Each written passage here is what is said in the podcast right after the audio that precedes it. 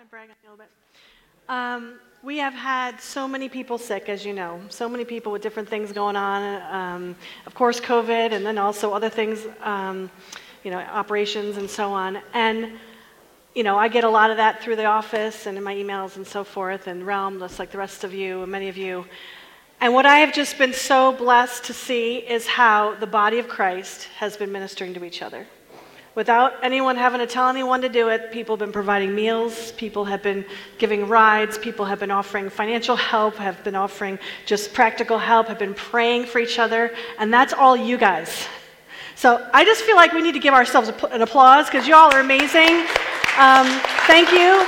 And, and for all of you online, I know we've got some, some people online now tonight who are a little sick or they are wondering if they're sick or um, around people who are sick. Um, we just bless you and thank you too that you're there. If you are not feeling well, if you need anything, please just raise up a little flag. And this body of Christ is here for you. We are, your, we are a family, and I'm just so blessed to see all that. So let me just say a quick prayer for those of us that are not feeling well. Lord, we, we know we have members of our body who are not feeling well, who are wondering if they have COVID. Even if they don't, they still don't feel well.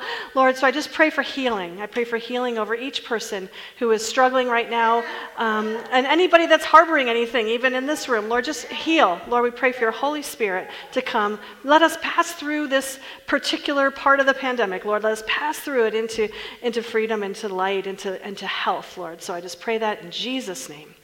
Amen. Amen. Amen. Well, this morning we are going to continue in our series of a God for all people, and we're going to focus a little, take a little turn from the last message two weeks ago, which was on justice, and we're going to turn to the all people part, that God is a God for all people. Now, I don't know how many of you ever watched the movie The Stepford Wives. Anybody watch that movie? Um, I, I, understand that the 2004 version was not very good. It got panned the, by the critics, so I didn't watch that one. The, the one you got to watch is the 1975 one, the old one. Okay, it's real grainy, um, but uh, this is a creepy sci-fi thriller. Okay, it's just it's real creepy, and the 75 one is great. And the story is about a woman and her husband who move to a little suburban town in Connecticut. And when they move in, they see all the women. She's a little bit surprised that all the women seem very alike to each other, and they're all very housewifey and obedient and docile. They love, they talk about doing laundry like it's the best thing in the world, and you know, they're, and they're all alike. And, and she just thinks it's a little odd. None of them seem to have any ambition outside of just doing whatever their husbands need and all this. And so she's a little worried about it, or just thinks it's odd. And then two of her friends who moved there at the same time she did, and who weren't like that, went away for a special romantic weekend with their husbands and came back docile and with no ambition anymore and just wanted to just take care of the home and not do anything else and obedient to their husbands. And, and, and she was like something's wrong here. So the whole movie is goes through a whole thing of her figuring out what's happening. Something's not right. And um, spoiler alert okay i'm going to tell you what it is. So if you don't want to know close your ears. You know she finds out that they're all being turned into robots, that the wives are being, the, the husbands are making robots of their wives, um, that, and I, I, assume disposing of the original wives, and so that they will have someone who just does whatever they need and is just happy to serve them in the home and never has any other thought to themselves. And, um, you know, what happens to the woman? Uh, I won't tell you that, but it's a chilling ending, at least of the 1975 version. I don't know about the 2004.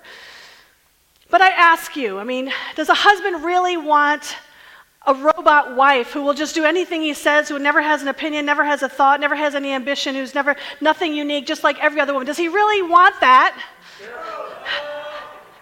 Don't answer that, men. It's a rhetorical question. I want you to really go home with your wives today. I mean, it's funny as a joke, right? I don't know about robot husbands. Now, there's an idea. No, no. No, no, no. Just kidding. Just kidding. It's funny as a joke, but in reality, no one would ever want a wife or a husband who was just programmed to just do whatever they wanted, who never had a thought of their own, who never had any opinions or ambitions. There was no uniqueness, who was just like every other wife or husband. Nobody wants that. We want someone who will love us freely and, and who will have creativity and uniqueness. And you know what? God is the same way. He doesn't want us to be just robots who follow him, who have no ideas or individuality. There's no uniqueness. He loves diversity, he loves creativity. And how do I know this? Well, because he made us. Have you looked around? Have you looked around at what God made? God created a diverse people, and God loves diversity.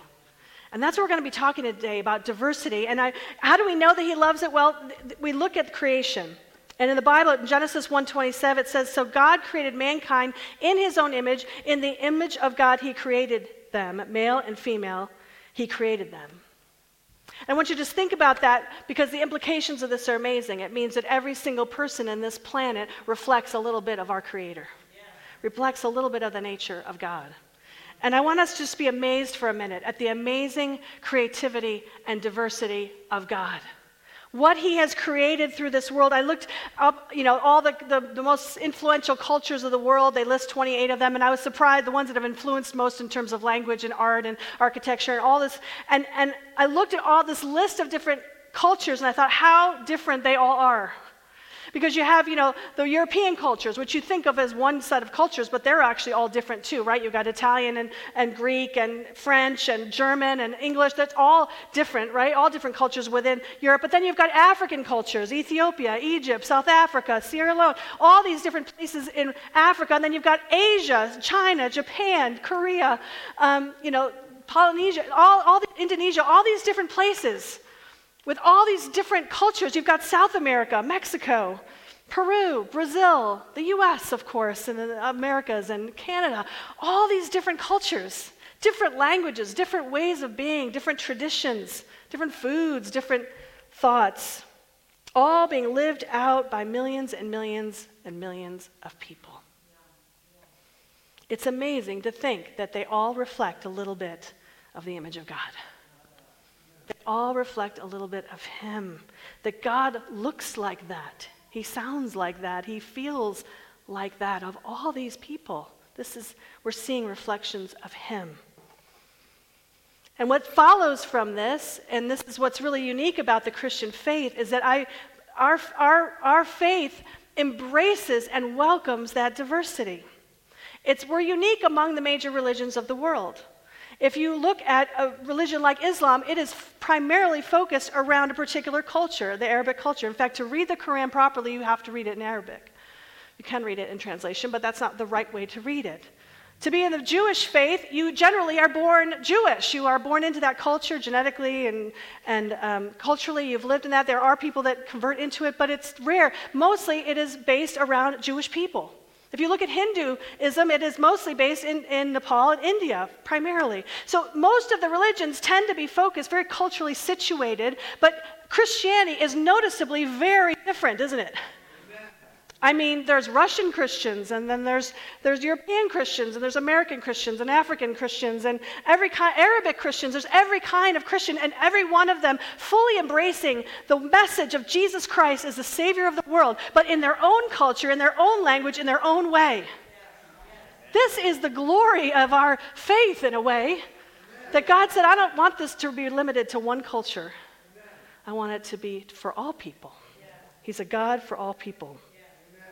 And it's easy to think sitting here in Greensboro, North Carolina, in our sweet southern church, that the way we do church, the, the songs and the way we sit and how long it is and how I preach and all this stuff, we tend to think this is how we do church. This is the right way. There's a lot of other ways to do church, people. A lot of other ways to do church. And if you go to any of these other countries, you'll find that even if you just go up to New York, it's a little different. So, uh, God is a God of diversity. And this is the wonder of our faith, and it's also the challenge. Because it'd be a heck of a lot easier, wouldn't it, if we all did it one way? If there was just one right way to do it, one type of music, one type of song, one type of preaching, one type of mission. But there isn't. God has given us a diverse faith. So, so we want to reflect that diversity in our community, in our church. We want to reflect that. We are in a diverse city. Greensboro is a diverse city. We want to reflect that here. And, you know, Paul and I got talking about that, and we, we, we were saying, you know, is it worth it? Right? Some of us might think, you know, why do we bother to have to be diverse? Like, what difference does it make? Why shouldn't a church just be what it is? And, and if it's diverse, great. If it's not, great. You know, we're all just worshiping Jesus. So, what difference does it make? Why pursue diversity? Is it important? for us to, to pursue diversity. And I think there's a couple reasons that it is important for us to pursue it. The first is that it teaches us about God. Just as I mentioned before, every different person, uh, the diversity of mankind reflects the diverse nature of God. So it follows that unless we get to know other people and how they see God, we are going to only see a very limited part of who God is. We're going to only understand Him according to our own way, our own culture, our own upbringing, and we're, not, we're going to miss out on how so many other people look at God and worship God. Different aspects of God resonate with different people and with different people groups. Some cultures focus on Jesus as a personal savior, setting me free from my personal sins. That's some cultures focus on that. But other cultures focus on Jesus as the person who sets free the people, the people of God, who is a savior of the oppressed and of the hurting and of the suffering. Two different ways of looking at the salvation that God brings.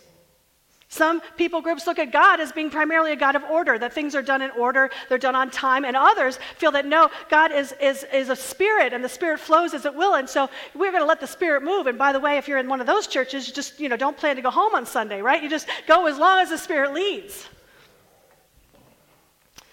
There's other churches and other cultures who focus more on the reverence of God and the traditions of the saints looking back in history and seeing how the, the early church fathers and, and all the saints through the ages have worshiped him and they continue in those traditions that those are very important and very valuable. And others say, no, God is a God of a new thing, and God's always bringing a new spirit, and so we follow him that way, and we want to always look for something new that he's doing. You see how these are all good, these are all important. They give us a better picture of God. This is what we learn from each other when we have diversity. But diversity also teaches us about humanity, teaches us about each other.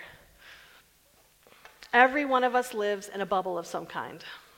We may have traveled the world potentially, but we still live primarily in our own bubble, whether it is the bubble of uh, high income or low income or urban or suburban or out in the country, whether we have big families, little families, whether we have whatever language, ethnicity, foods. We tend to live somewhat in our own cultural bubble.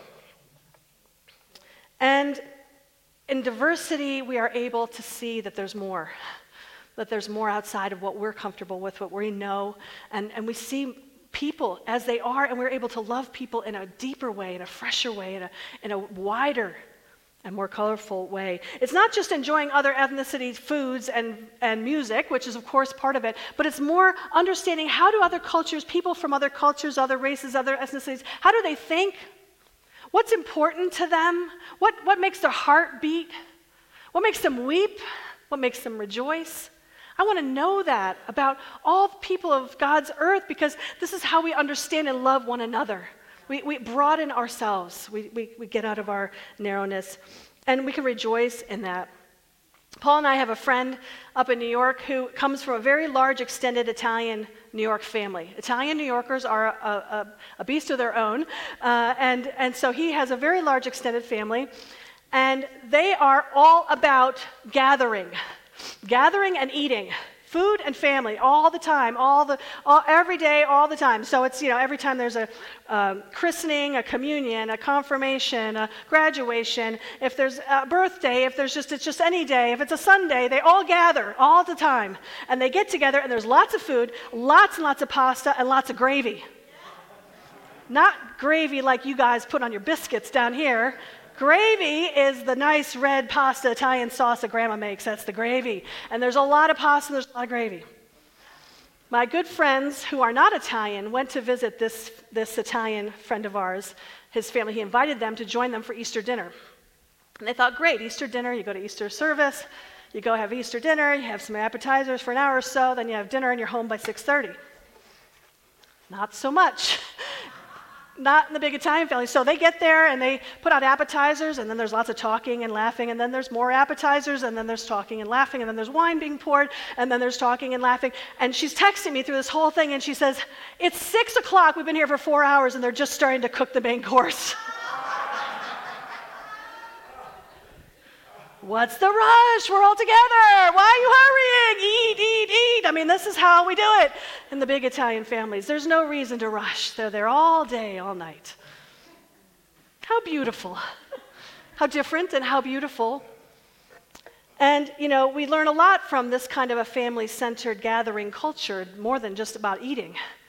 But we learn how, in that culture, the individual helps the, the family. That their successes are not important just in and of themselves, but in how much they can give to the community and to the family. They're there for each other no matter what. It's, it's, a, it's a beautiful thing. We can learn so much from each other, can't we? We can learn so much from each other.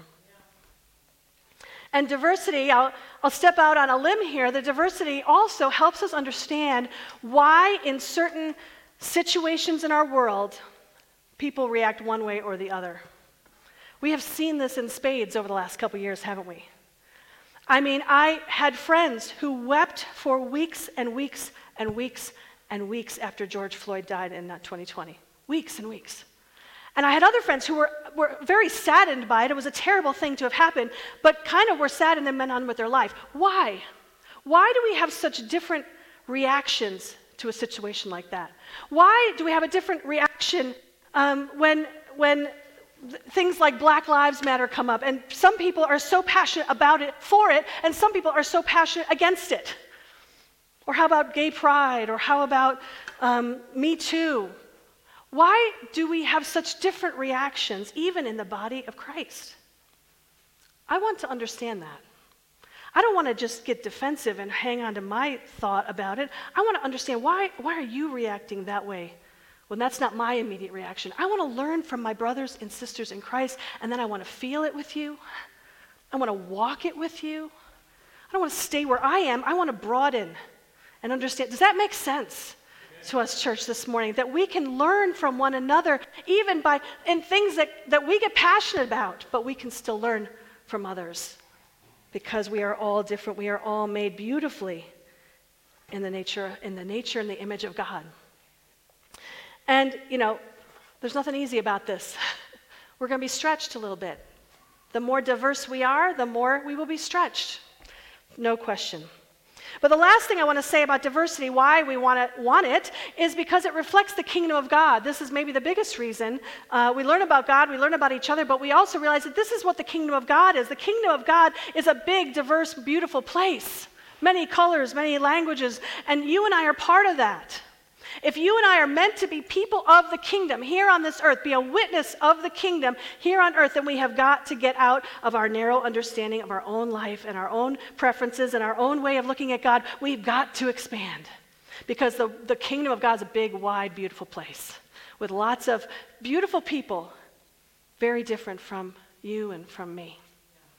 So, this is what we do. This is, this is what we want to be here at Gate City Vineyard. And I want to say to you this morning that whoever you are, whether you're here in this room, whether you're online or watching this later, whoever you are, whatever culture you come from, whatever ethnicity, whatever language, whatever experiences you have, would you please bring them to the table?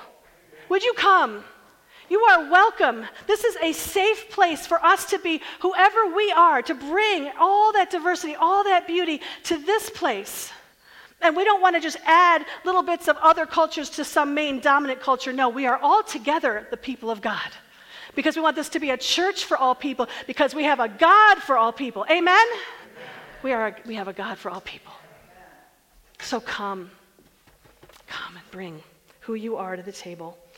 We're going to rejoice in it. I want to read you a quote from Ruben Quintero, who's a pastor of Imperial Valley Vineyard in El Centro, California. He says this diversity in the kingdom of God is like a potluck. You bring what you love and you share it freely, and at the same time, you're able to taste from everyone's dishes for free so you can appreciate and let them know how good they are. I thought that was great. He goes on to say that being part of the vineyard, and this is a vineyard value, by the way, is bringing to our conversations and to our relationships who we are, what we think, and what we love. It's not fighting about which one's best or trying to promote one over the other, but to appreciate everyone's flavor. I say amen to that. Amen to that. Now, the second piece of this is we don't just want diversity, but we need to have unity in the diversity. There is a trick.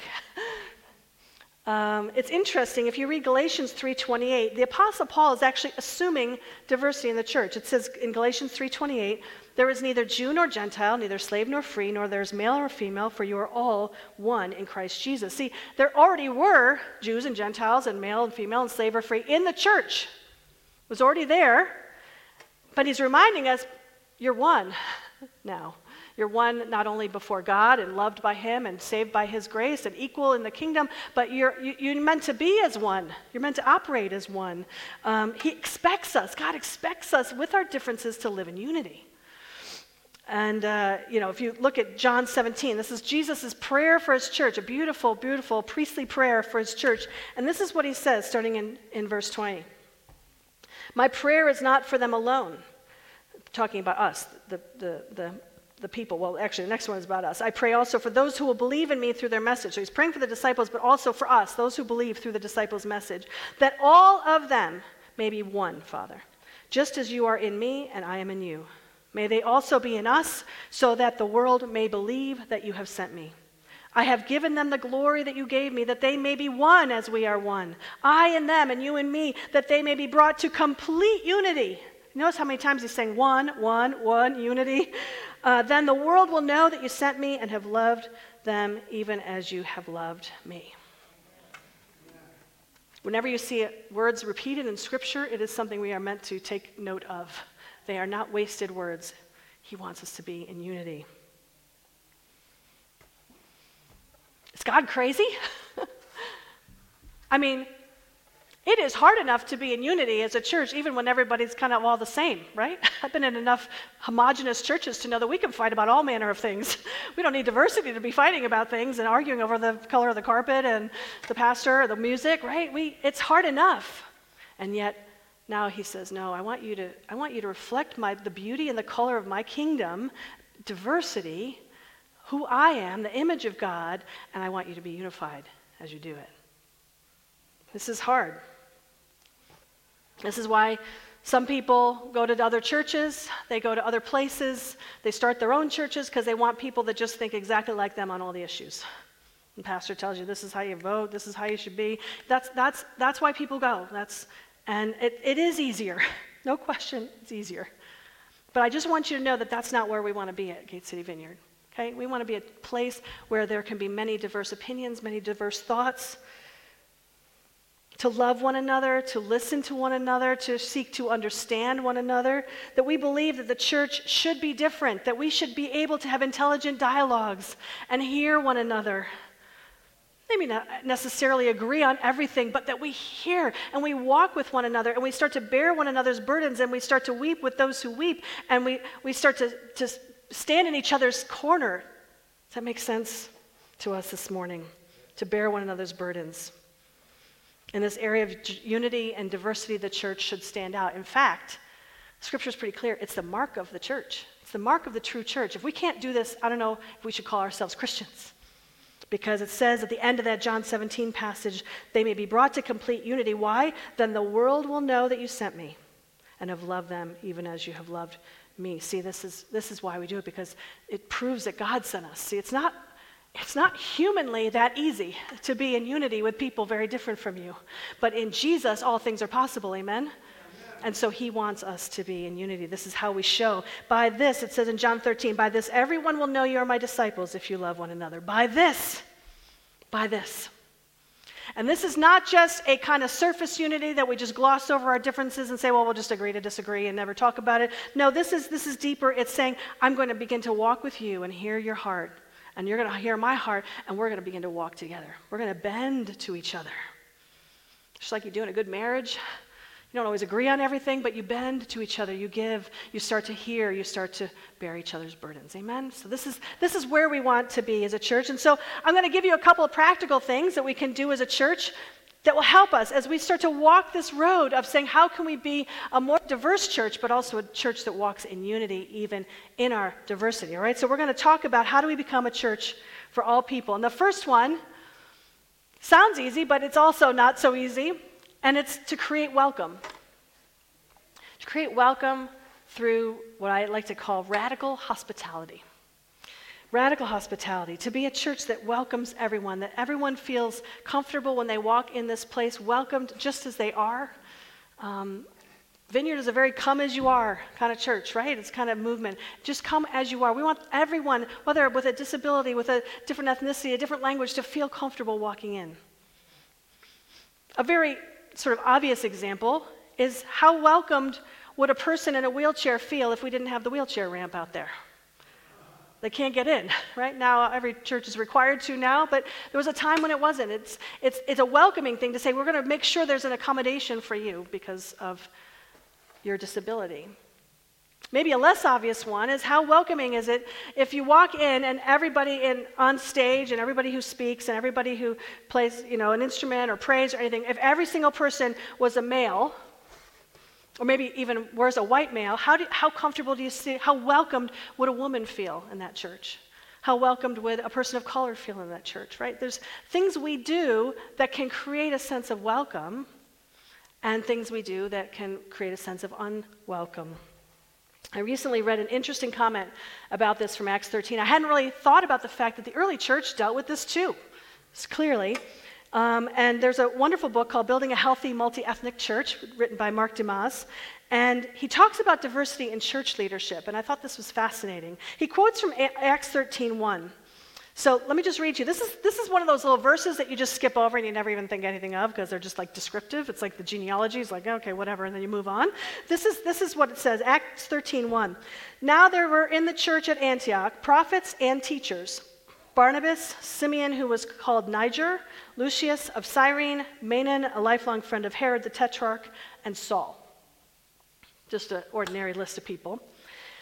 He points out that the leaders in this early church in Antioch, now Antioch, mind you, was pretty much the first, it wasn't the first church, the first church was in Jerusalem, but it was like the second, it was the one that they were first called Christians, a very important church. He says that these leaders in this early church in Antioch were listed not just by name, but by ethnicity, as if that was an important point about them.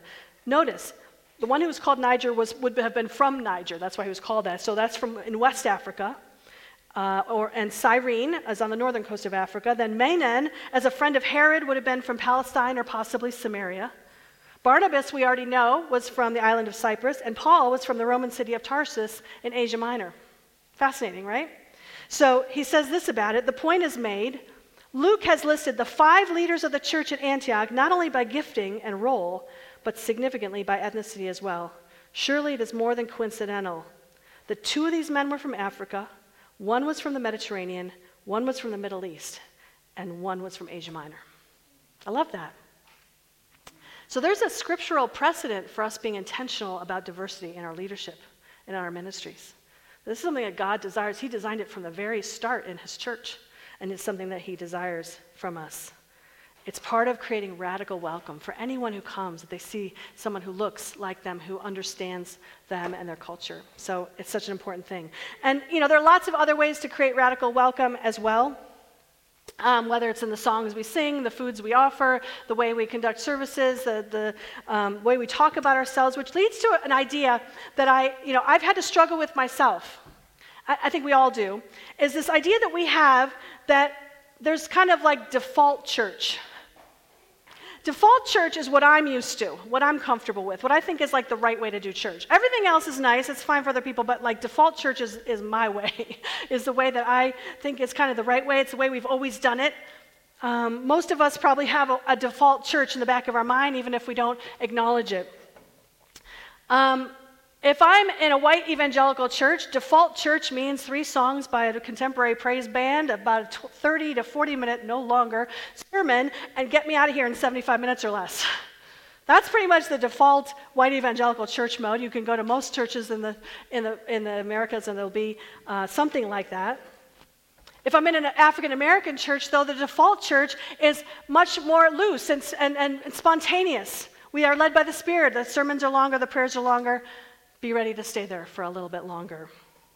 We had a Korean church that met in our church uh, building many years ago, and our church up north. And their right way was completely different from all of that. Their right way was a choir, a very traditional choir, three songs, a choir, a long sermon that was very, very biblical and intellectual. And then they ended, and they had food all afternoon, kind of like the Italians. They had food all afternoon, cooking Korean food. The, the smell of kimchi wafted through the building all day. Uh, if you had a meeting at 5 o'clock, boy, you could smell it uh, in the church. And that was default church for them. Anything else felt weird.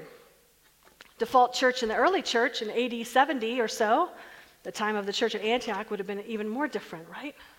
Small church in someone's home, probably pretty long sermon, lots of prayer, some a cappella hymns perhaps. So we all have this sense of like what's default church. And so I think that radical welcome for us, particularly as we pursue diversity, is going to not rigidly hold on to one right way. And this is, this is harder than it sounds.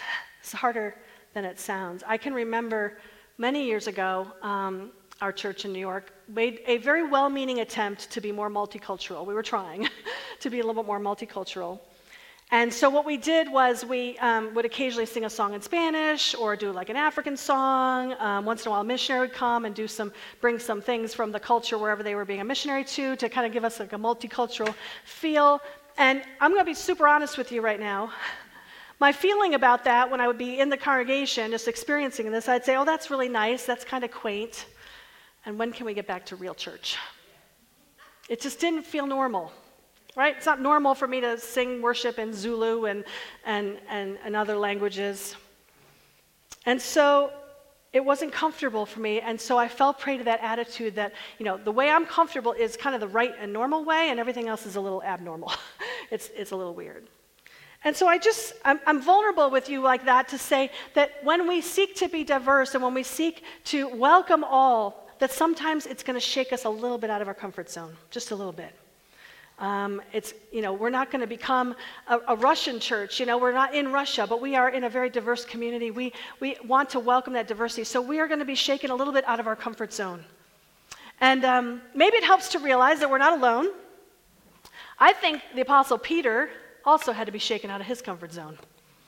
I don't think it was very comfortable at all for him to have Gentiles come into his church. That is not the way it went when you were a Jewish person back in those days. You, uh, the Gentiles didn't have a part with the people of God. They didn't come into church. Certainly, they shouldn't mess with the way we worship and what we do and why are we here. And in fact, a Jewish person wasn't even supposed to go into a Gentile house. But if you look at this story in Acts, I'm not going to go into it in detail, but it's a great, it's the whole journey that Peter goes on in Acts.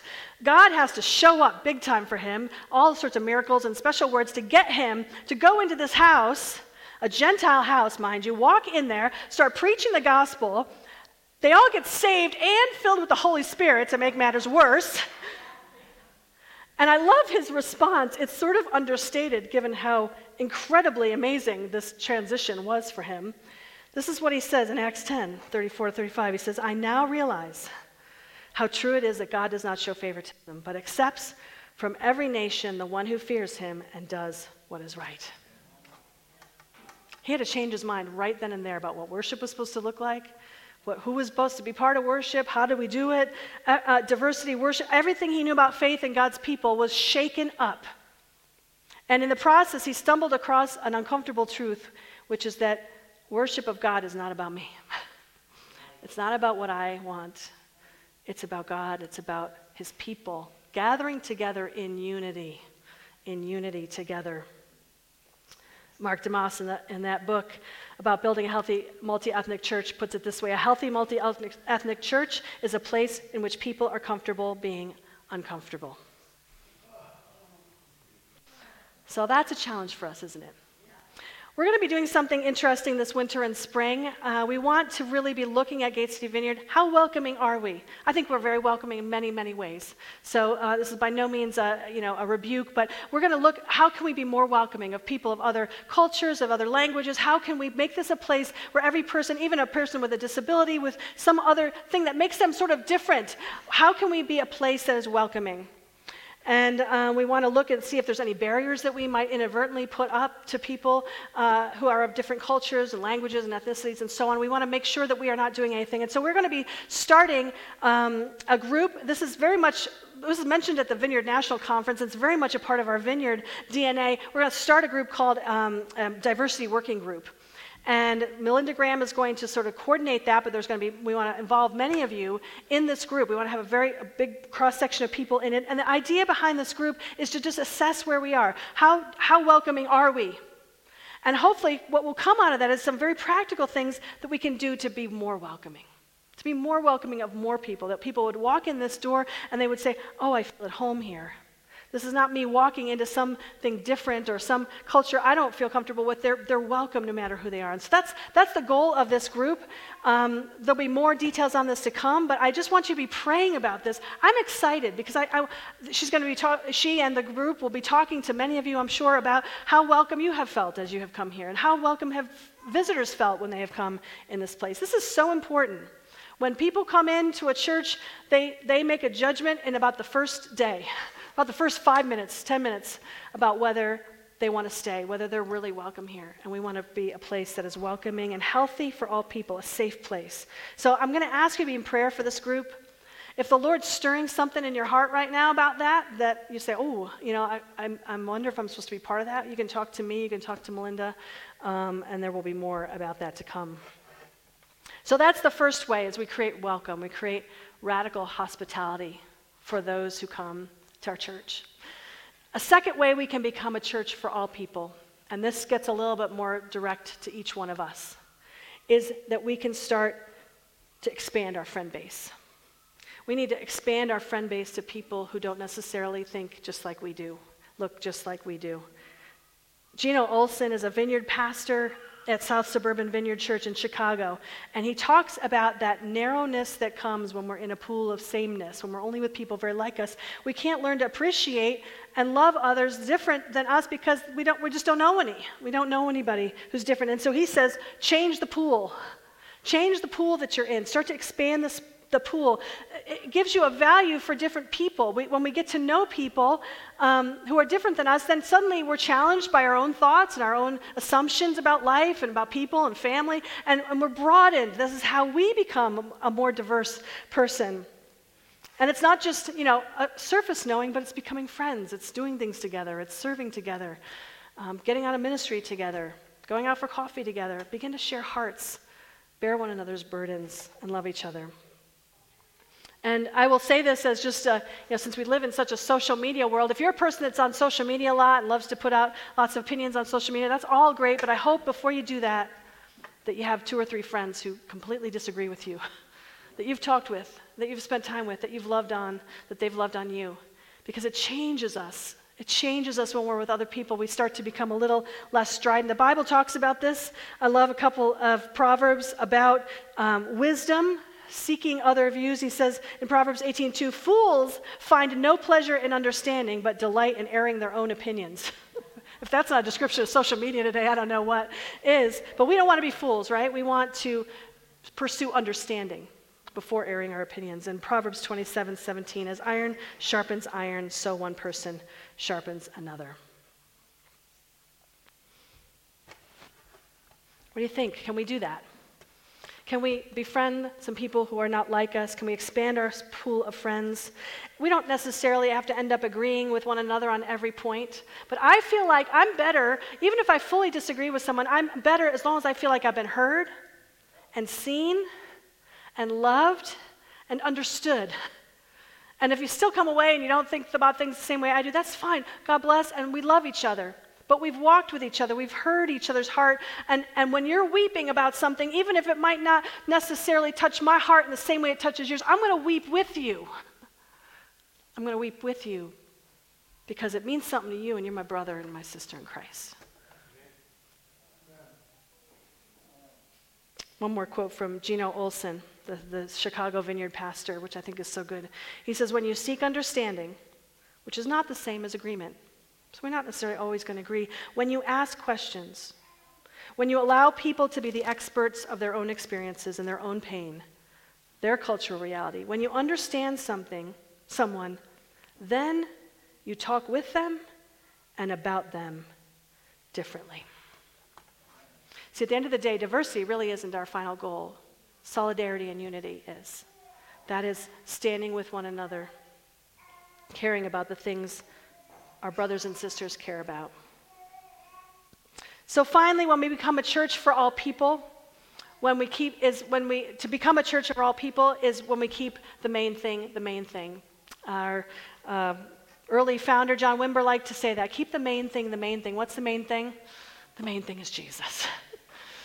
So at the end of the day, we have to remember that we are people of the kingdom and Jesus is our unity.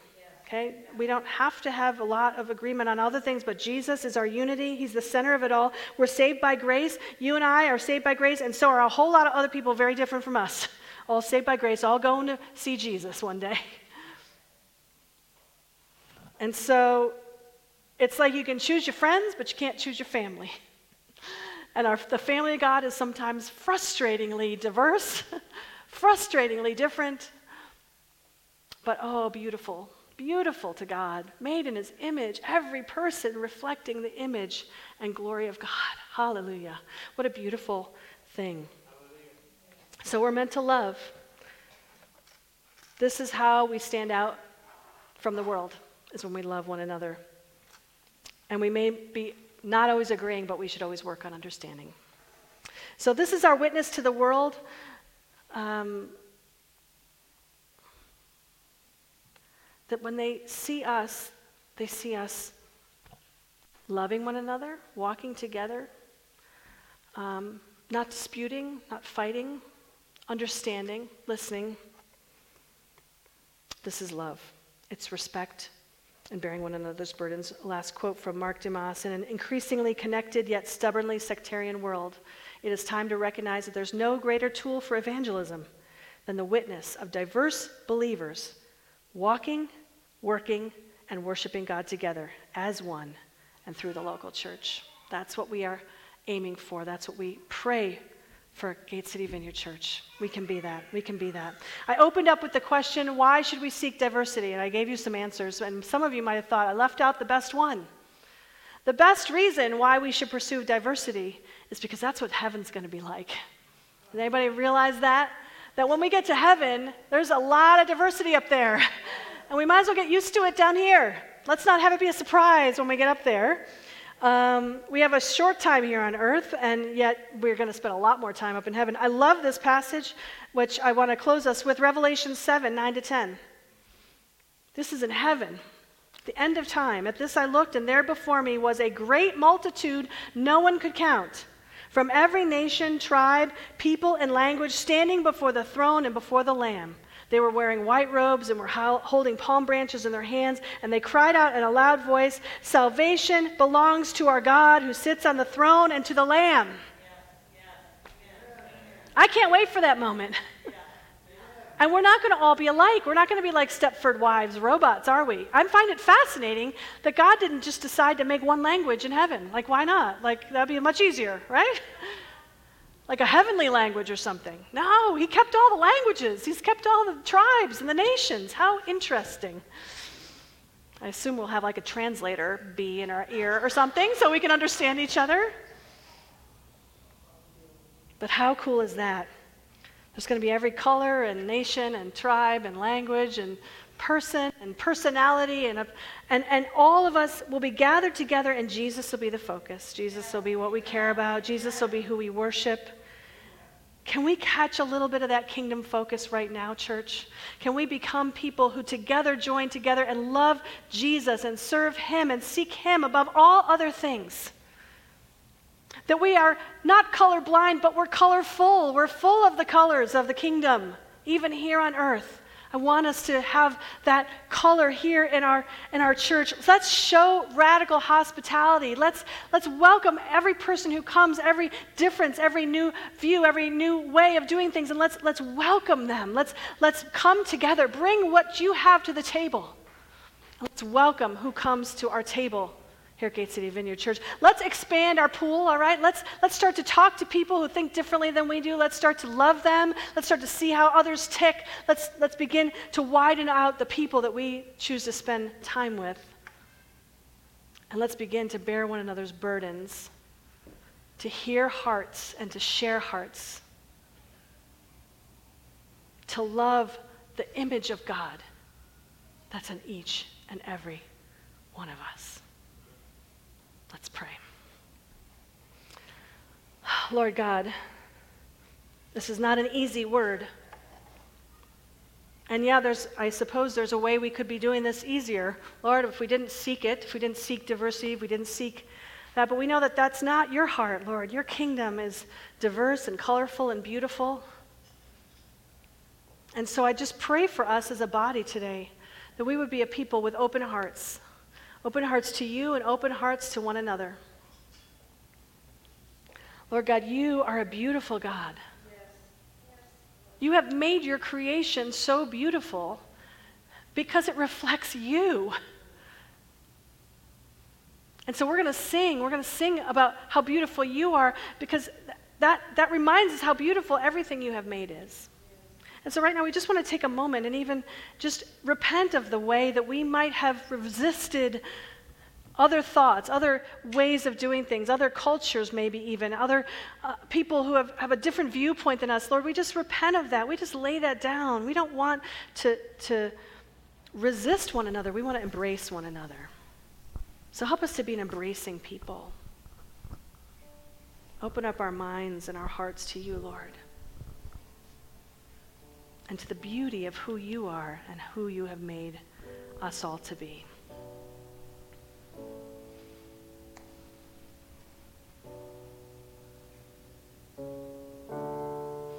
We're going to go ahead and sing this song together.